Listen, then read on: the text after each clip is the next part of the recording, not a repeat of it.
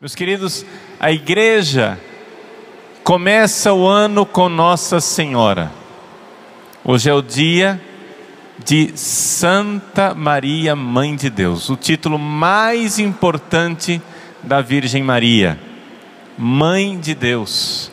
E a igreja começa o ano com Nossa Senhora porque tudo, tudo começa com Nossa Senhora. Jesus, Jesus é a escada que une o céu e a terra. Sim, é verdade.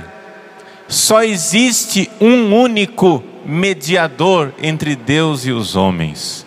Porque só existe um único, uma única pessoa, que é verdadeiramente humano. Então, uma ponta da escada está bem arraigada na nossa humanidade.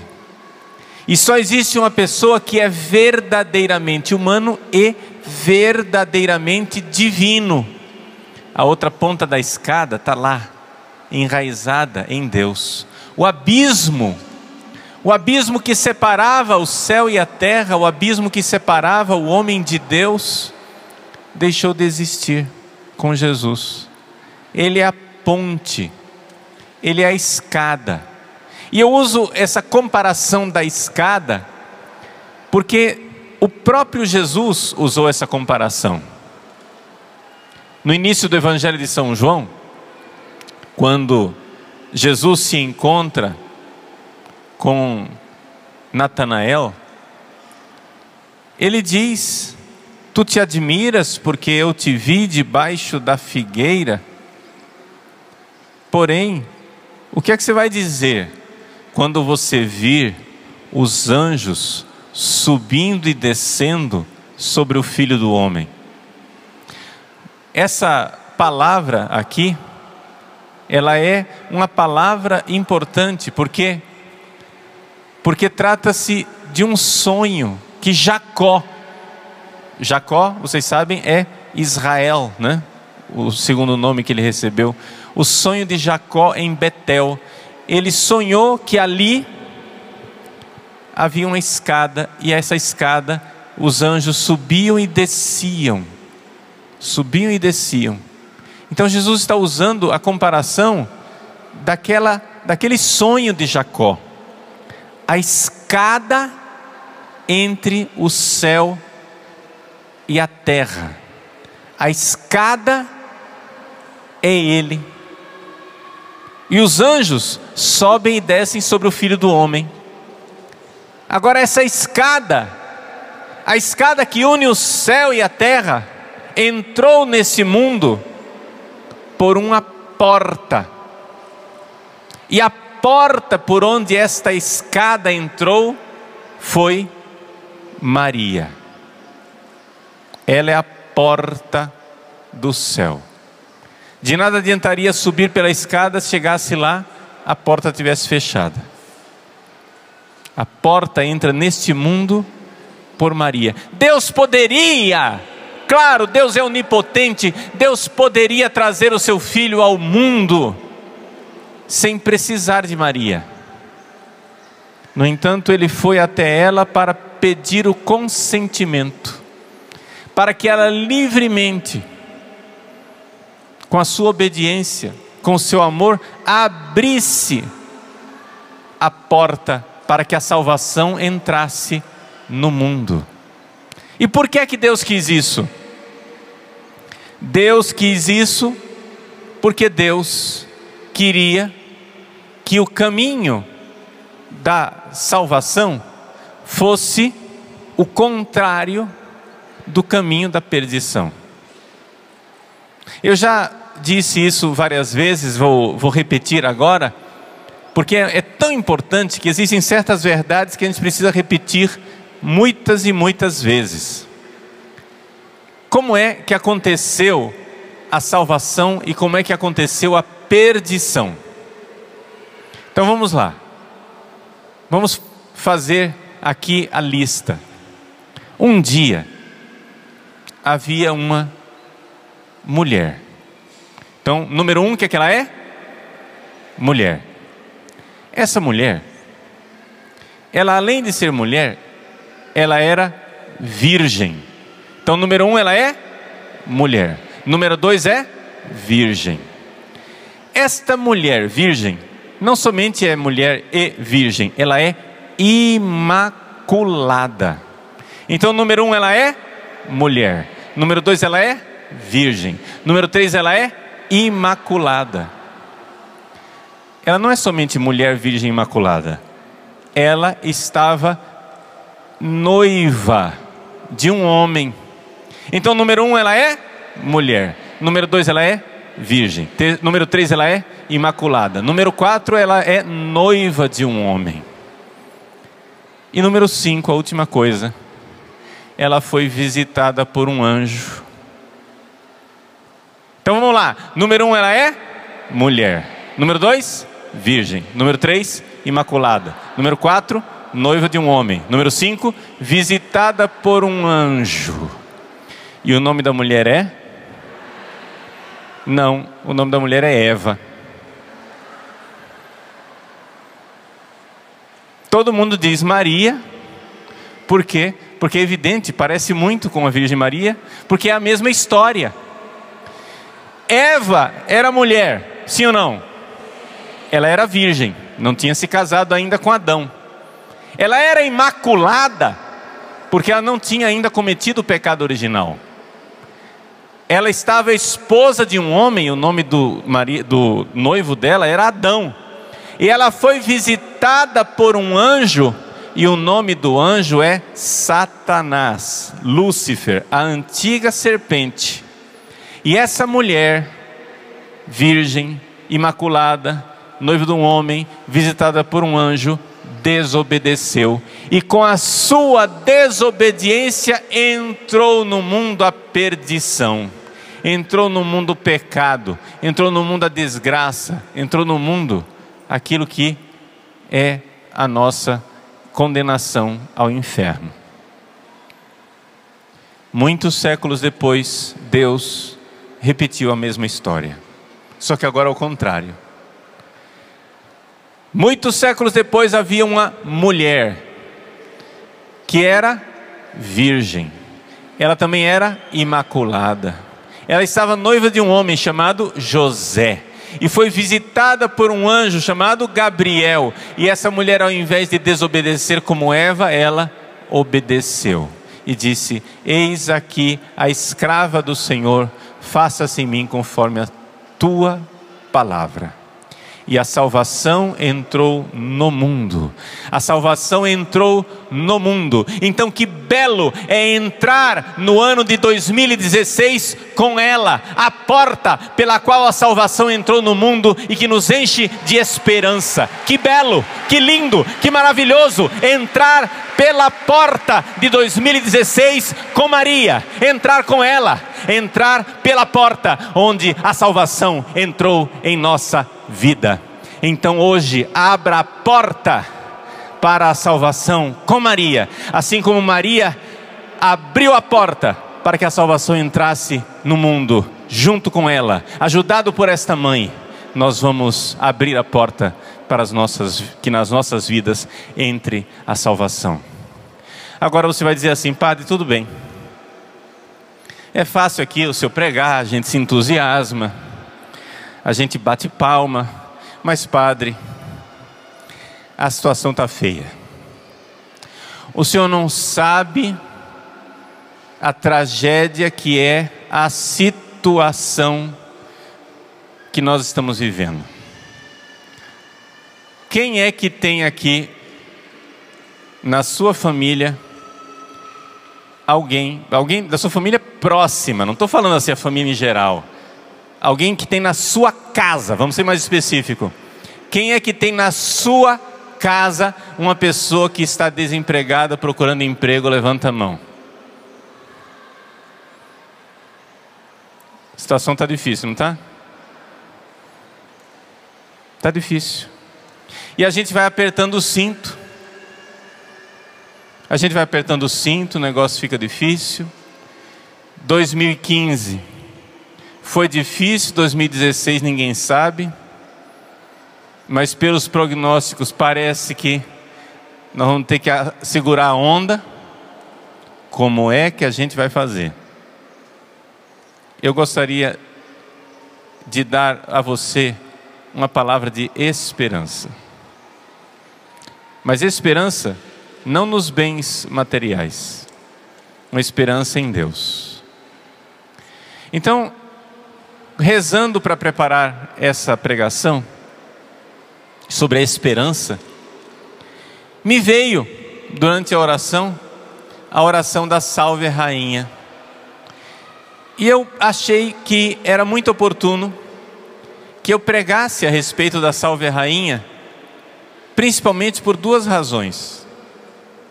Primeiro, três razões.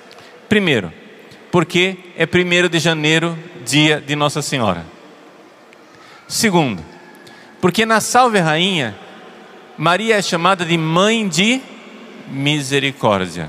Qual é o título que Nossa Senhora na Salve Rainha? Mãe de Misericórdia. E nós estamos no ano da misericórdia. Estamos iniciando 2016, esse ano marcado pela misericórdia proclamado pelo Papa Francisco. E terceira razão, porque nós na Salve Rainha dizemos que Nossa Senhora é a nossa esperança. Nossa esperança salve. Então, essa mãe de misericórdia que é a esperança, gostaria de refletir sobre isso. Se a nossa situação parece que está ruim, saiba de uma coisa: podia estar tá muito pior. Se você acha que a situação não pode ficar pior, é porque você não tem imaginação. Você precisa entender que pode ficar muito pior. E eu vou contar para você a situação que era vivida pelo monge que escreveu essa oração belíssima da Salve Rainha. A Salve Rainha, ela foi escrita por um monge chamado Herman. Vamos portuguesar, hermano, tá? O hermano, ele é conhecido como Herman Contractus aportuguesando, me desculpem, a, a palavra é pejorativa, mas contractus é isso mesmo em latim, é hermano o aleijado. E por que, que ele é chamado de hermano aleijado? Porque ele de fato tinha uma deformação congênita desde o seu nascimento. E ele era todo atrofiado. Ele não caminhava, ele não conseguia, não é, escrever direito, e apesar disso, ele foi aceito numa abadia, a abadia de Reichenau, na Alemanha, e ele foi monge. E o que é mais admirável, um homem genial, um gênio né? Ele era uma espécie de Stephen Hawking do século XI. Ele tinha dificuldade de escrever, de se comunicar, mas ele tinha um conhecimento científico para a época que era uma coisa extraordinária. E ele então escrevia tratados em que ele ia ditando é? o seu grande conhecimento, um gênio numa cadeira de rodas. Mas ele não era somente um gênio humanamente falando, ele era também um homem de grande virtude e tinha uma profunda devoção por Nossa Senhora. Vejam, a época em que Hermano o Aleijado viveu, no século XI, é uma época em que a Europa estava sendo invadida pelos vikings. E os vikings eram muito cruéis. Eles fizeram uma grande arruaça na Europa inteira. Eles entravam, saqueavam as cidades, roubavam os tesouros, mas não somente isso. Eles realmente faziam crueldades, porque eles eram pagãos. Eram cruéis torturadores, eles não somente matavam as pessoas, eles matavam com requintes de crueldade. Então, esse é o ambiente terrível no qual vivia este monge que escreveu a Salve Rainha. É aquilo que eu dizia para você: se você acha que a sua situação está ruim, é porque você não tem criatividade. Nós não estamos sendo invadidos pelos vikings e nem você está totalmente atrofiado numa cadeira de rodas. E o que é que Hermano escreve? Ele escreve para Nossa Senhora e diz: Salve, Rainha. Mas algumas pessoas acham estranho que ele chame Nossa Senhora de Salve de Rainha. Como é que essa menina de Nazaré, aquela pobrezinha de Nazaré, é chamada por ele de Rainha? Ah, eu já sei, é porque esse monge, ele era da Idade Média, e na Idade Média tem essa coisa de rei, de rainha, mas na Bíblia, nada disso. Na Bíblia, Maria não é rainha. É porque você não conhece a Bíblia. Se você conhecesse, você não dizia essa bobagem. No Antigo Testamento,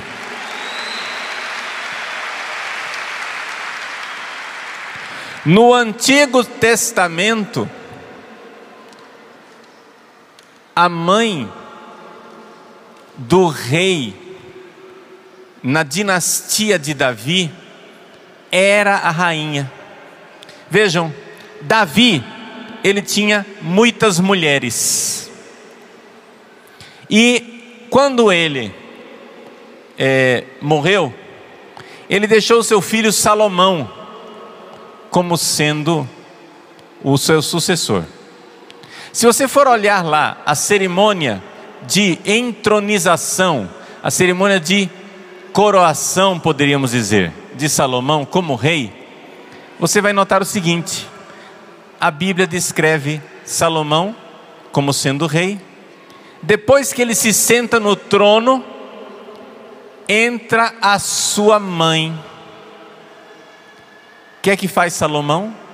Salomão se levanta vai até a sua mãe, ele se levanta do trono, coisa que o rei não fazia. A pessoa que tem que vir até o rei. Ele acabou de ser entronizado, o momento mais solene da sua vida. As pessoas tinham que vir e prestar sua reverência ao rei no trono. As pessoas tinham que vir lá se inclinar diante do rei no trono. O que é que acontece? a mãe de Salomão entra. Ele se levanta, vai até ela, manda buscar um trono para ela, uma cadeira para ela, à sua direita. À tua direita se encontra a rainha com veste esplendente de ouro de Ofir.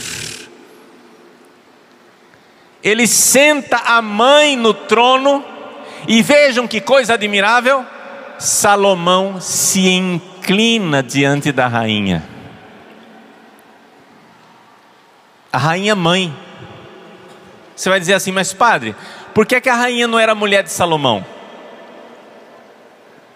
Por uma razão muito simples. O rei tinha muitas mulheres, mas mãe ele só tinha uma. Como é que ele vai fazer uma rainha se ele tinha muitas mulheres? Não tem como, vai dar briga. Você vai ter que escolher uma e fazer ela rainha. Mas as várias mulheres vão começar a brigar entre si para ser ela rainha. Então, na casa de Davi, ou seja, na linhagem de Davi, que é a linhagem à qual pertence Jesus, na casa de Davi, na linhagem de Judá, havia sim a tradição de que a rainha era a rainha mãe, não a esposa, mas a mãe do rei. Tanto que vocês podem fazer uma pesquisa na genealogia dos reis. Quando você vai no Antigo Testamento e olha para a genealogia dos reis de Israel, do norte, ninguém fala da mãe. Quando você vai para a genealogia dos reis do sul, da casa de Davi, a casa de Judá, no sul, ali, toda a genealogia diz: o rei Fulano, filho de Ciclana. E está sempre a menção da mãe, está sempre sendo mencionada a mãe o tempo todo. Por que isso? Porque na linhagem de Davi, o rei era coroado, mas a rainha mãe era coroada também. Tanto que existe uma palavra para designar rainha mãe em hebraico, que é Geburá. Geburá é rainha mãe. Quando o anjo anunciou a Maria e disse: O filho que nascerá de ti irá se sentar no trono do seu pai Davi. Naquele momento, Maria, que era daquela cultura, você não sabe disso, mas ela sabia. Você não é da cultura de Nossa Senhora lá, da Palestina, lá na Judéia, lá na casa de Davi, ela sabia. Seu filho vai se centrar no trono do seu pai Davi, ela sabia perfeitamente que ela seria rainha mãe. E no entanto, apesar de saber que ela seria rainha mãe, ela se inclina diante de Deus e diz: Eu sou a escrava do Senhor. A única coisa que eu quero ser é escrava do Senhor.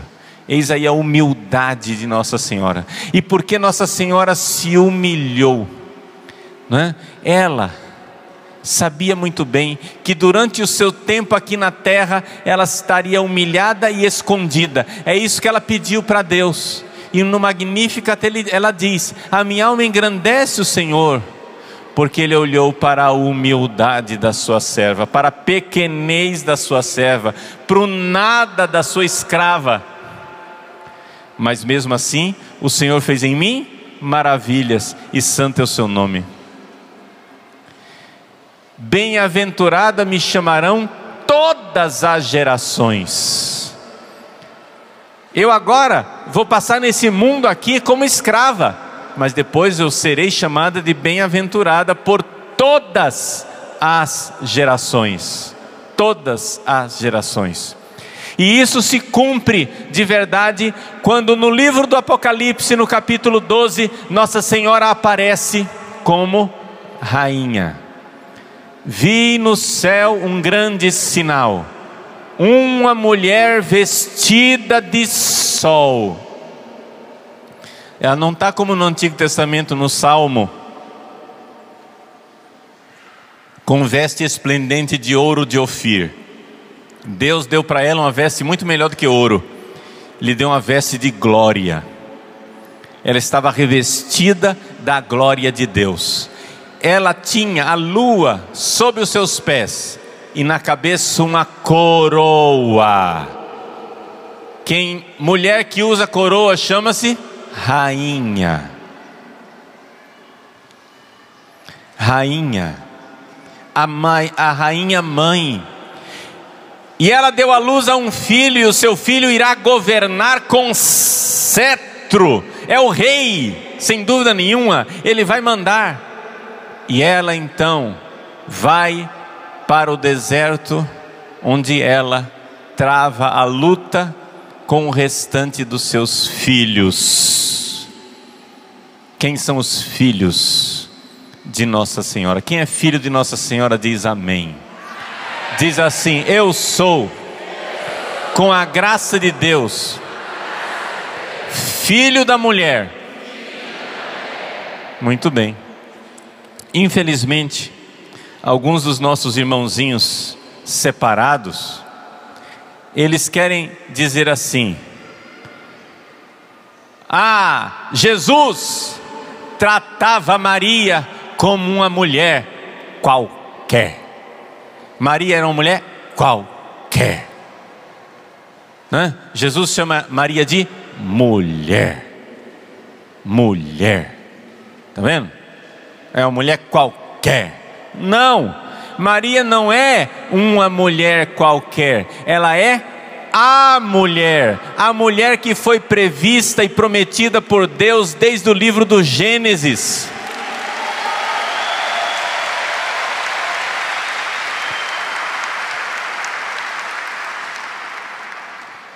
No capítulo 3 do livro do Gênesis, quando Deus viu o pecado de Adão e Eva, que a perdição entrou no mundo, ele prometeu uma mulher e disse: Porém, inimizade entre ti e a mulher.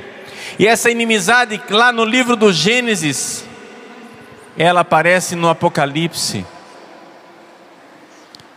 No Apocalipse está lá a mulher que combate com o restante dos seus filhos contra o dragão e se você tem dúvida de quem é o dragão, no capítulo 12 de São João, São João esclarece quem é o dragão: a antiga serpente. Portanto, a mulher e a antiga serpente estão ali de novo combatendo. Estão ali de novo combatendo a mulher e a antiga serpente. Então você tem que escolher de quem que você é a sua descendência de quem é.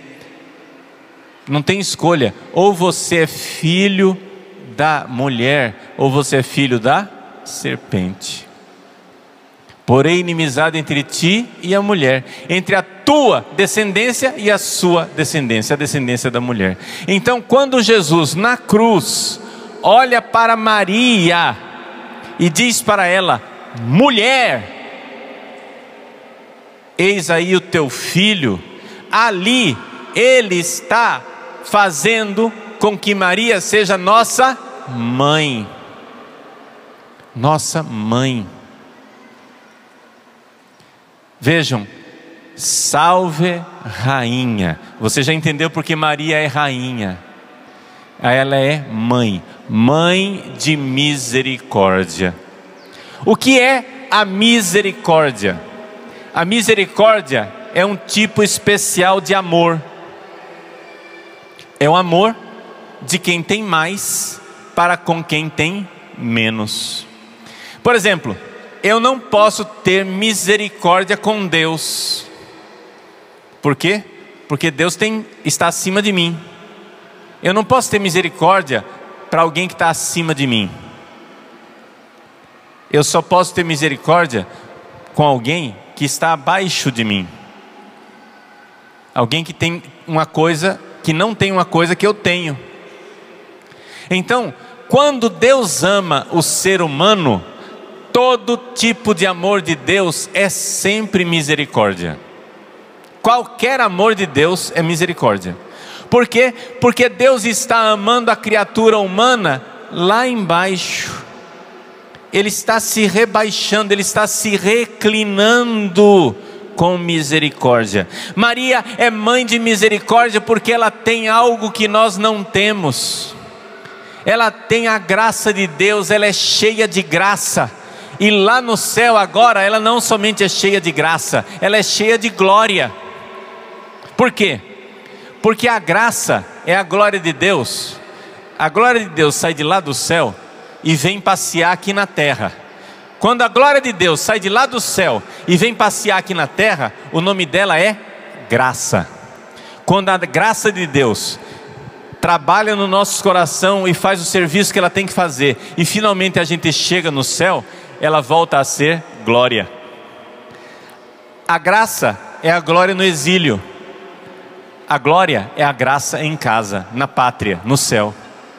É isso que é a graça e a glória. É a diferença entre graça e glória. Glória é a graça lá em cima, no céu. Então Maria, enquanto estava aqui na terra, ela era cheia de graça. Mas agora que ela está no céu, ela é cheia de glória. Por isso ela parece vestida de glória. E ela cheia da glória de Deus se rebaixa para nos ajudar. Salve, Rainha gloriosa lá no céu.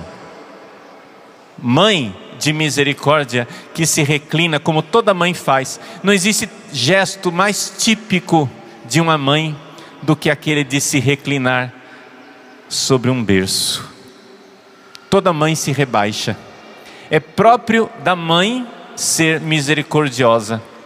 É próprio da mãe ser uma mulher que ama se rebaixando por amor dos seus filhos. Ela é mãe de misericórdia porque se rebaixa. Ela poderia ficar lá no céu, na glória, com nojo da nossa sujeira, com nojo do nosso pecado, mas ela não tem nojo dos nossos pecados. Por mais que nós sejamos seres humanos deformados, o hermano aleijado que escreveu A Salve Rainha, ele era todo deformado fisicamente, mas espiritualmente ele era mais inteiro do que muitos de nós. Espiritualmente. O problema é quando nós, nas nossas almas, somos deformados por causa do pecado. Mas ela, como mãe de misericórdia, não sente horror dos seus filhos deformados pelo pecado. Muito pelo contrário, ela é quase que seduzida pela nossa necessidade, seduzida pela nossa miséria. Quando ela vê a miséria, ela se sente seduzida, porque ela viveu aqui nesse mundo a miséria. Se você está passando por dificuldades econômicas, saiba o seguinte: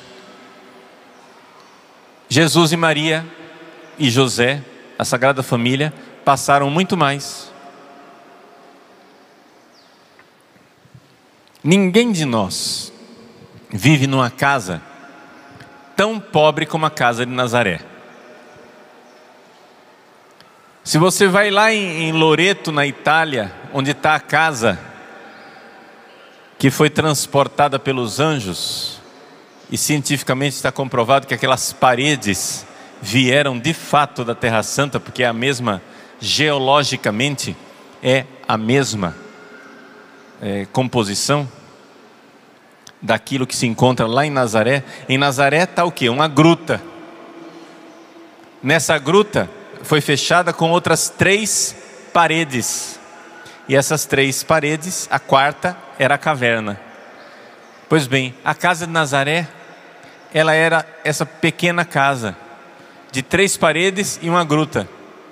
Lá não tinha luz elétrica, não tinha água corrente, não tinha esgoto. Só aí você já começa a ver a dificuldade. Não tinha o luxo de televisão, de micro-ondas, de geladeira não tinha celular, não tinha nada das coisas que nós temos hoje.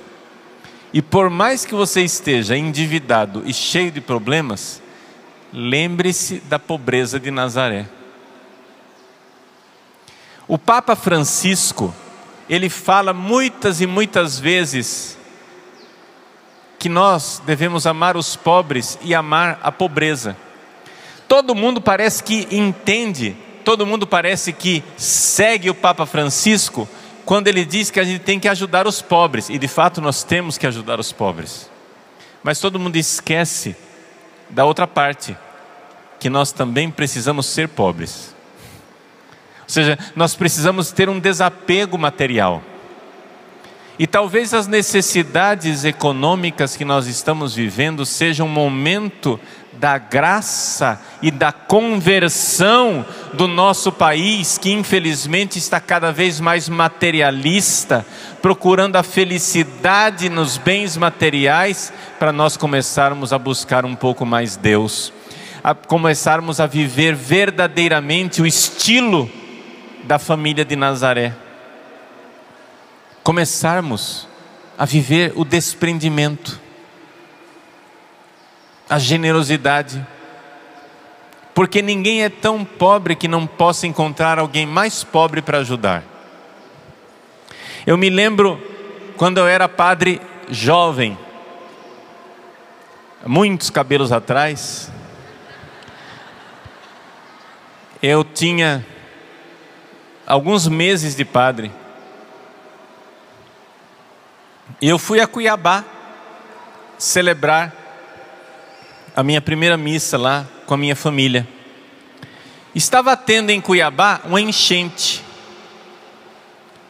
E tinha uma área lá da cidade que estava meio alagada.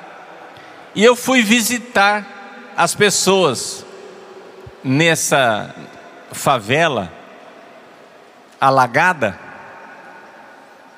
com os vicentinos, Sociedade São Vicente de Paulo. Os vicentinos tinham feito cadastro das pessoas e nós íamos lá visitar, entregar uma cesta básica.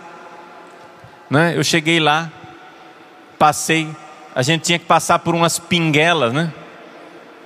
Tinha que passar na pinguela porque estava tudo alagado para chegar nas casas. Cheguei lá na casa de uma senhora que era um cômodo só, chão batido, as paredes de tábua, só tinha ali era fogão a lenha, lugar para dormir, ali tinha tudo, lugar para comer, era um cômodo só. Quando a mulher me viu, disse: Padre, que bom que o Senhor veio aqui me visitar, que maravilha, Padre, eu preciso me confessar. Eu vou contar para vocês a confissão dessa mulher. Padre, pelo amor de Deus, Padre, não pode revelar segredo de confissão. Não, de fato, não pode celebrar segredo de confissão, de, de, não pode revelar segredo de confissão, mas deixa eu dizer para vocês uma coisa: eu não tenho como revelar. Sabe por quê? Porque eu nem sei quem é a mulher mais. Eu não me lembro quem é.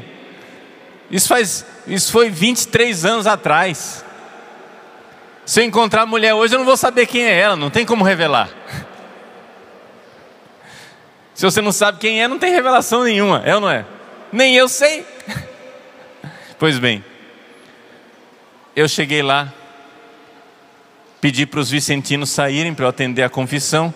Eu atendi a confissão de pé, porque as cadeiras estavam tudo em cima da mesa por causa do alagamento. Atendi a confissão dela de pé e ela disse assim: Padre, eu quero me confessar que eu não ajudei os pobres. Eu disse: Não entendi. Não, padre, é que é o seguinte: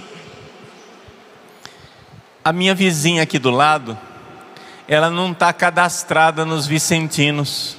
Então ela não recebe a cesta básica que eu recebo. Ela me pediu um pouquinho de arroz e eu neguei. Gente, eu fui naquela, naquele alagamento para evangelizar e eu saí de lá evangelizado. Amém?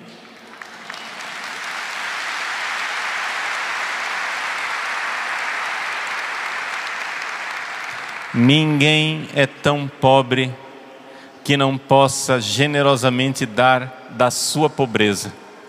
É isso que essa mulher me ensinou naquele dia. Se você não tem nada material para dar para a pessoa, você pelo menos tem a palavra de Deus, tem a graça, tem a bênção, você tem alguma coisa para dar de muito precioso para o seu irmão. Pare de olhar para as suas necessidades. Pare de lamber as suas feridas. Você foi feito para ser graça para os outros. Como a Virgem Maria, a pobre de Nazaré, é graça para todos nós, é mãe de misericórdia. Vivamos a misericórdia neste ano da misericórdia. Você tem que amar quem não tem, amar, procurar alguém que não tem alguma coisa que você tem. Como Maria ela cuida de nós. Ela não sente repulsa de nossas misérias, ela se inclina como mãe de misericórdia. E aí a, a Salve Rainha continua dizendo: vida, doçura e esperança nossa, salve. Por que, que Maria é vida? Que a gente diga que Jesus é vida, dá para entender. Ele é o caminho, a verdade e a vida. Mas como é que Maria é vida? É que toda mãe é vida. A mãe, ela gera a vida. A vida, na verdade, é o próprio Deus. Só que acontece que Deus escolheu Maria para gerar o filho Jesus em nossas almas. Ela é mãe de todos os crentes, não simbolicamente, é mãe verdadeiramente. Por quê? Porque quando você é batizado, quando você se torna filho de Deus, a graça de Deus vem pela escada que é Jesus, mas entra no mundo pela porta que é Maria. Então, você é gerado na fé pela Virgem Maria, quer você saiba que não, quer não. Existe uma ação de Nossa Senhora. Então ela é vida, porque ela gera o Filho Jesus em nós, na fé. Doçura, por que, que Maria é doçura? Padre, eu sou diabético, Nossa Senhora não pode ser açúcar. Vejam, é que nós estamos numa cultura muito acostumada com açúcar. Para nós é muito fácil comer coisas doces. Mas vai morar na roça para você ver. Tira o açúcar da sua vida. E onde é que você vai encontrar doçura? Eu digo para vocês com toda tranquilidade, eu não, eu não costumo consumir açúcar. Tenho nada contra, se tiver açúcar num doce, eu como. Mas geralmente no meu dia a dia eu não uso açúcar, não é? E é impressionante. Isso eu aprendi da doutora Gisela Savioli. É impressionante como o nosso paladar muda. Você fica mais sensível, você sente mais o gosto dos alimentos. Você come uma fruta e você diz: Nossa, como está docinha. Quando você está cheio de açúcar, você come a fruta, você não sente doçura. Na época de Jesus e de Maria, o que é que eles podiam fazer para sentir doçura? O doce, se você for olhar nos elementos da natureza, é um sabor muito raro na natureza.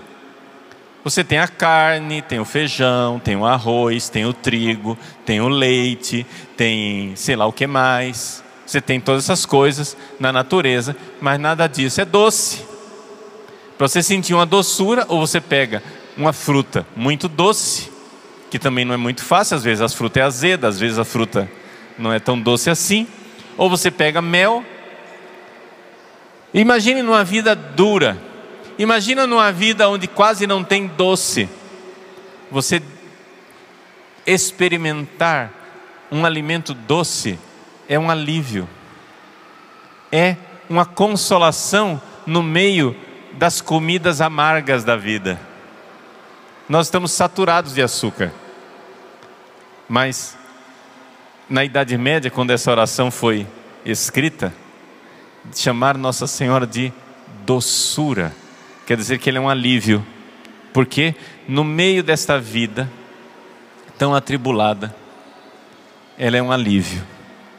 E diz: Esperança nossa salve. Por que aquela é nossa esperança? Eu vou continuar falando da Salve Rainha e você vai entender por que aquela é nossa esperança.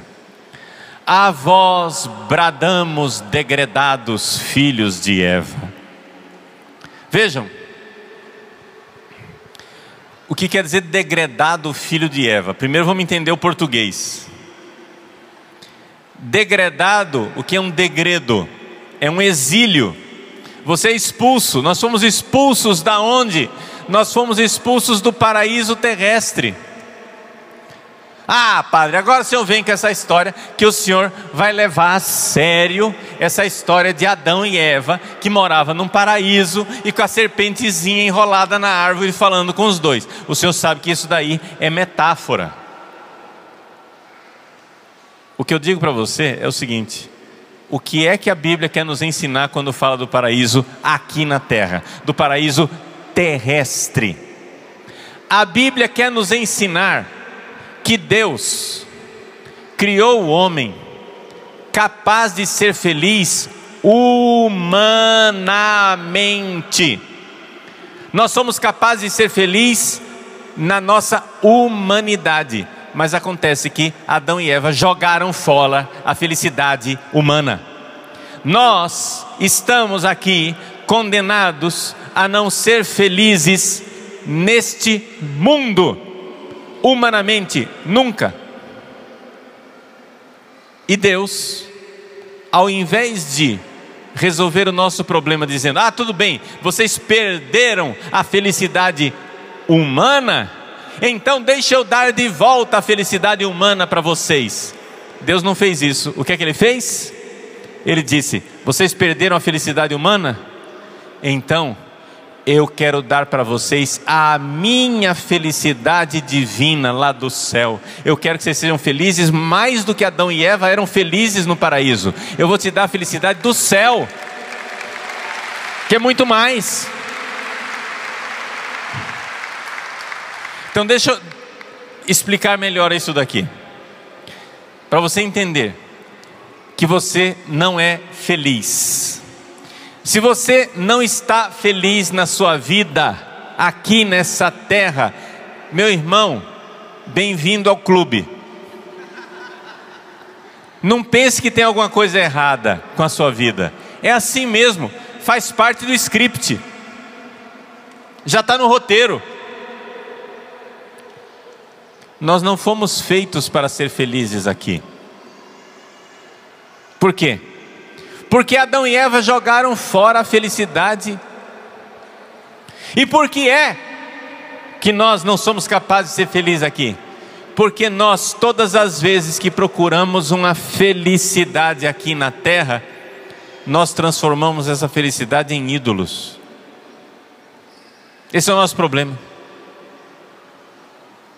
A gente vai com tanta sede ao pote que a gente quebra o pote. Nós quebramos o pote da felicidade. Deixa eu explicar. A gente quer ser de Deus. Você quer crer em Deus. Você quer ter fé em Deus. Quem crê em Deus diz amém. Diz assim: Eu creio em Deus. Eu creio na promessa, na felicidade do céu Amém. Muito bem, ótimo, que beleza.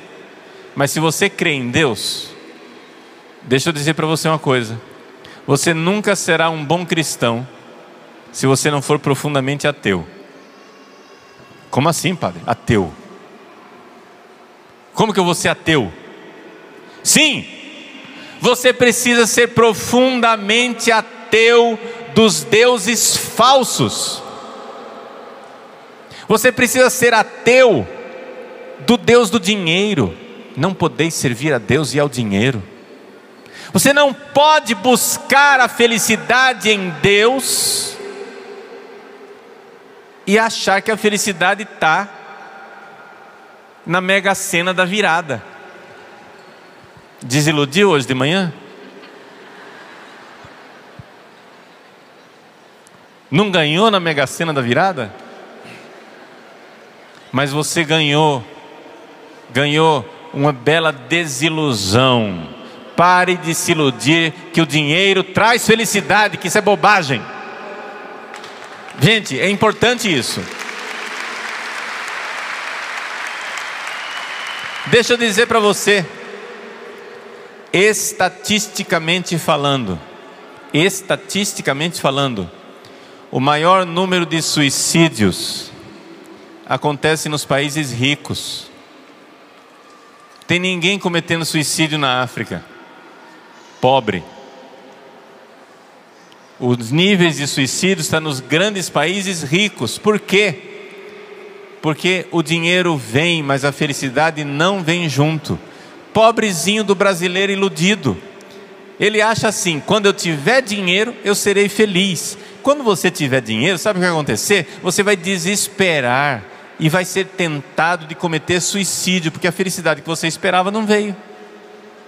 É isso que vai acontecer com você. Cai na real, cara. Cai na real. se desiluda. Você precisa ser ateu do Deus do dinheiro. Amém? Então você precisa também ser ateu do Deus do sexo. Tem gente que acha que no sexo tem felicidade. Gente, se o sexo trouxesse felicidade para alguém, o Brasil era o país mais feliz do mundo. Porque devasso como nós somos, eu estou para ver. É um negócio absurdo. É um país de gente devassa. Por pesquisa da própria Unesco, os jovens brasileiros são campeões e perdem a virgindade antes de todos os outros jovens no planeta. Se sexo trouxesse felicidade, o Brasil era o paraíso terrestre. Mas o sexo só traz tristeza. O sexo desregrado só traz tristeza. O sexo, quando, ele é idolatrado, quando você acha que a felicidade está no prazer, você vai se destruir. Para você crer na felicidade que Deus pode dar para você, você tem que ser ateu do Deus do sexo, amém? Então seja ateu do Deus do sexo. Mas deixa eu dizer outra coisa agora, porque você diz assim: ah, padre, graças a Deus, não sou apegado a dinheiro. Graças a Deus, não sou apegado a sexo. Então vamos pegar agora as idolatrias aparentemente honestas. A sua família também não vai dar felicidade para você. Tem gente que quer fazer da sua família aqui na terra o paraíso terrestre. Gente, me desculpa, acho que ninguém duvida, quem me conhece, ninguém duvida que o padre Paulo Ricardo é pró-família, amém? Todo mundo vê a minha atuação em defesa da família, e é a atuação da Igreja Católica. A Igreja Católica, ela defende a família, amém? É isso mesmo. Só que, nós defendemos a família porque a família é o lugar onde nós temos uma aliança de amor, em que nós vamos nos ajudar a ir juntos para a felicidade do céu. Deixa eu dizer mais claro: você não vai ser feliz desse jeito. A sua mulher não vai trazer felicidade para você, porque não existe nenhuma mulher que seja capaz de te dar a felicidade, meu irmão. O seu marido não vai fazer você feliz, minha senhora. Não existe nenhum homem que seja capaz de preencher seu coração. Nós fomos feitos para a felicidade com Deus no céu, amém? O nosso coração é grande demais para ser feliz aqui na terra. O nosso coração é grande demais para ser feliz aqui na terra. É como se o nosso coração fosse um deserto do Saara. Imagine milhares e milhares e milhares de quilômetros quadrados, milhões, só de areia seca, com sede e você quer matar a sede do deserto do Saara com um balde d'água. Não dá. O nosso coração é grande demais para ser feliz com esse mundo. Nós fomos feitos para ser felizes com Deus no céu. Ah, padre, então assim o senhor está me desanimando. O senhor disse que ia fazer uma palestra sobre esperança, o senhor está me desesperando. Mas só é possível esperar em Deus quem desesperou dos recursos humanos. Se você ainda acredita que você é o seu Salvador, você não vai acreditar no Salvador, amém? Você tem que desesperar de você, é o único jeito de esperar em Deus, de colocar realmente nele a sua esperança. Você foi feito para ser feliz com Deus no céu. Nós somos degredados filhos de Eva, gemendo e chorando neste vale de lágrimas. Por isso nós bradamos, a voz bradamos, nós dizemos, mãe, socorro. Você sabe o que é bradar? Bradar é uma palavra bonitinha para dizer gritar. Quem é mãe aqui, levanta a mão. As mães, levanta a mão, mãe. Muito bem. Mãe, responde para mim agora. O seu filho já gritou por você alguma vez, dizendo mãe? Já gritou? Quem levanta a mão, mãe, e diz se seu filho já gritou por você, pedindo sua ajuda. E o filho grita mesmo, não grita? Ele grita até mesmo antes de aprender a dizer mãe. Antes de aprender a dizer mãe, ele chora. O que é que ele está dizendo? Ele está bradando como degradado filho de Eva. Ele está gemendo e chorando neste vale de lágrimas. Gente, a gente inaugura a nossa entrada nesse mundo com um choro. E a gente conclui o nosso exílio nesse mundo com o choro. Esse mundo, ele tem alguma alegria? Claro que tem alegrias, mas as alegrias desse mundo são promessas do céu. Elas são pequenas joias preciosas que Deus nos dá para dizer: olha, é gostoso isso aqui? Isso é só o tira-gosto. A felicidade vai vir, mas vai vir lá no céu. É importante que você entenda isso. É tira-gosto.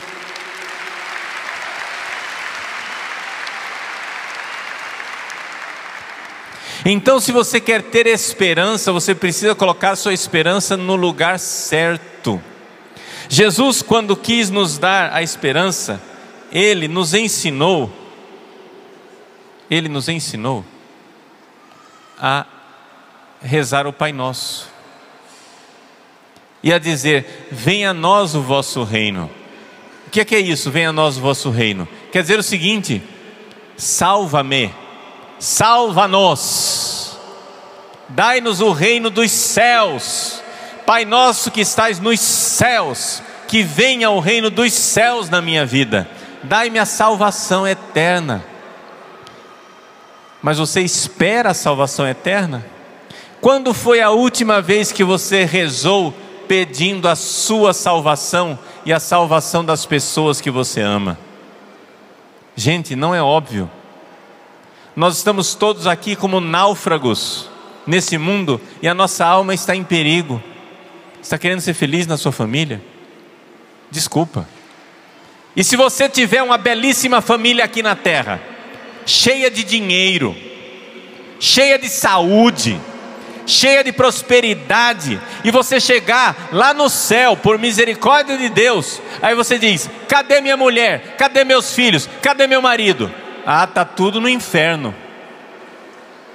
O que é que adiantou ter família feliz aqui na terra se você não for família feliz no céu? Onde está a sua esperança? Qual é a sua esperança? No que é que você espera? Você tem que educar os seus filhos para o céu. Você tem que desde cedo ensinar aos seus filhos a felicidade desse mundo, ela é passageira. A felicidade desse mundo evapora muito facilmente. Existe alegrias nesse mundo? Claro que existem alegrias nesse mundo, mas o nosso coração é grande demais para ficar satisfeito com essas pequenas alegrias. Nós temos sede de Deus, nós temos sede do céu, e por isso existe dentro do nosso coração um profundo brado, um grito de filho, um choro que tem fome, sim, como uma criança que tem fome no berço e chora, como uma criança que tem sede no berço e chora. Nós choramos nesse mundo porque temos fome de Deus, porque temos sede de Deus, e a nossa mãe Maria pode nos levar até Jesus, onde a nossa fome, onde a nossa sede será saciada. Eia, pois, advogada nossa, estes vossos olhos misericordiosos a nós volvei. Que Maria olhe para nós, que ela volte o seu olhar para nós, como a mãe. Imagine a criança rezando, chorando lá, no berço e a mãe olhando a televisão, assistindo novela e não está nem aí. Que mãe cruel. Isso não é mãe de misericórdia. Mas a mãe verdadeira, a mãe que tem o coração de misericórdia, ela volta o seu olhar para o filho o tempo todo. O tempo todo. O vosso olhar a nós volvei. Deixe que Maria olhe para você. Deixe que ela olhe para você. Não queira esconder a sua vida dela, do olhar dela. Não queira que exista áreas das, existam áreas da sua vida em que Maria não pode olhar. Nos, você tem que ser transparente. Você está escondendo o que dela? Viva debaixo do olhar de Maria a sua vida inteira, que você possa se apresentar aos olhos da sua mãe e você não tenha nada para esconder. Nada para esconder de Maria. Volvei a nós o vosso olhar. Você chora, você brada, você grita, ela olha. O vosso olhar a nós volvei. E depois deste desterro, outra palavra para exílio, né? Fora do paraíso, fora da felicidade humana, fora do paraíso terrestre, né? Depois desse desterro aqui, desse vale de lágrimas, desse gemer e chorar, mostrai-nos Jesus.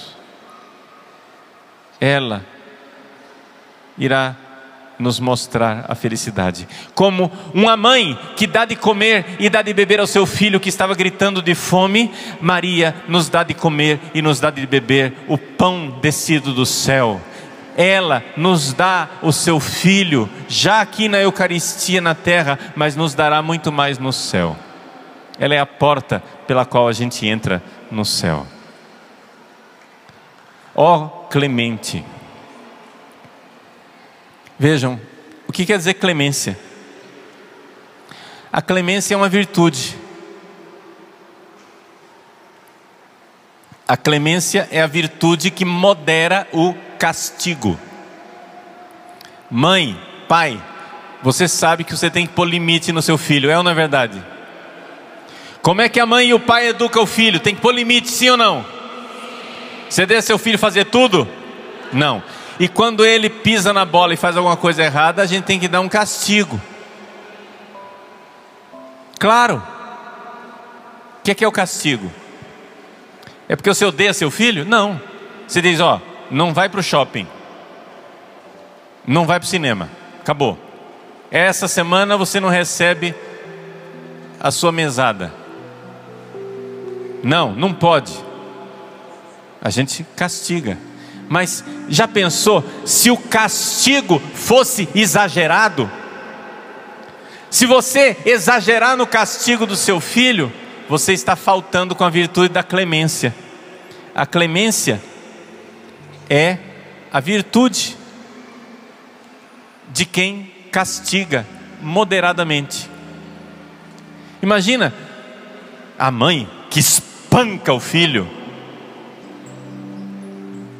terrível isso. Mas também que terrível é a mãe que não dá bola para o filho e quando vê o filho se perdendo, ela nada faz.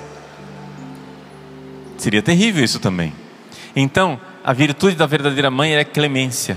Nos dá castigos, sim, mas castigos proporcionais para nos levar ao céu. Ó oh, clemente. Hã?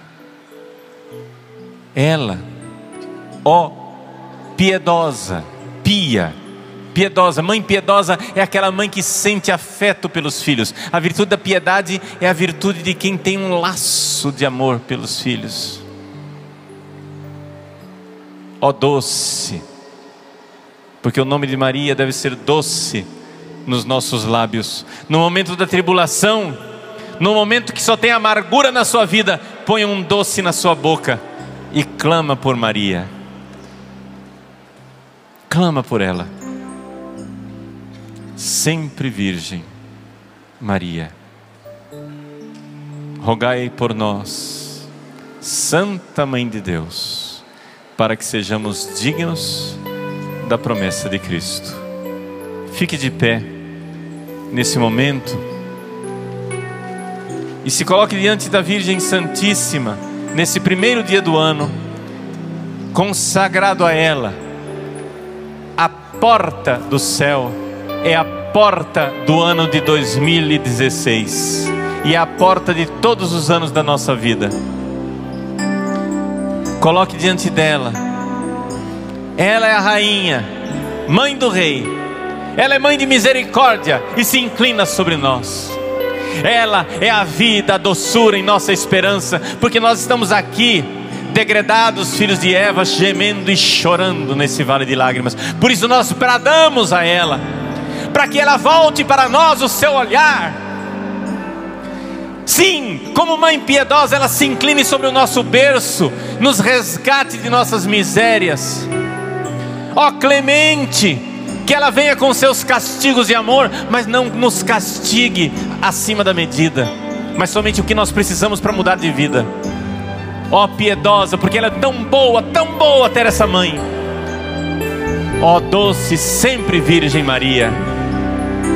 Que Deus nos abençoe, que 2006 seja o ano de Maria em nossas vidas, o ano da esperança, o ano da misericórdia. Que Deus nos dê o ano com a Virgem Santíssima. Amém. Amém. Aplaudamos Nossa Senhora mais forte. Aplauda, aplauda Maria, Mãe de Deus e nossa mãe. Ó oh, Mãe Santíssima, me leva a Deus e para sempre exultarei com cantos, terros de louvor, buscando a salvação. E nessa hora em que me rogo a ti, dentro em meu peito essa vontade de te conhecer, Maria, tu que és porta do céu.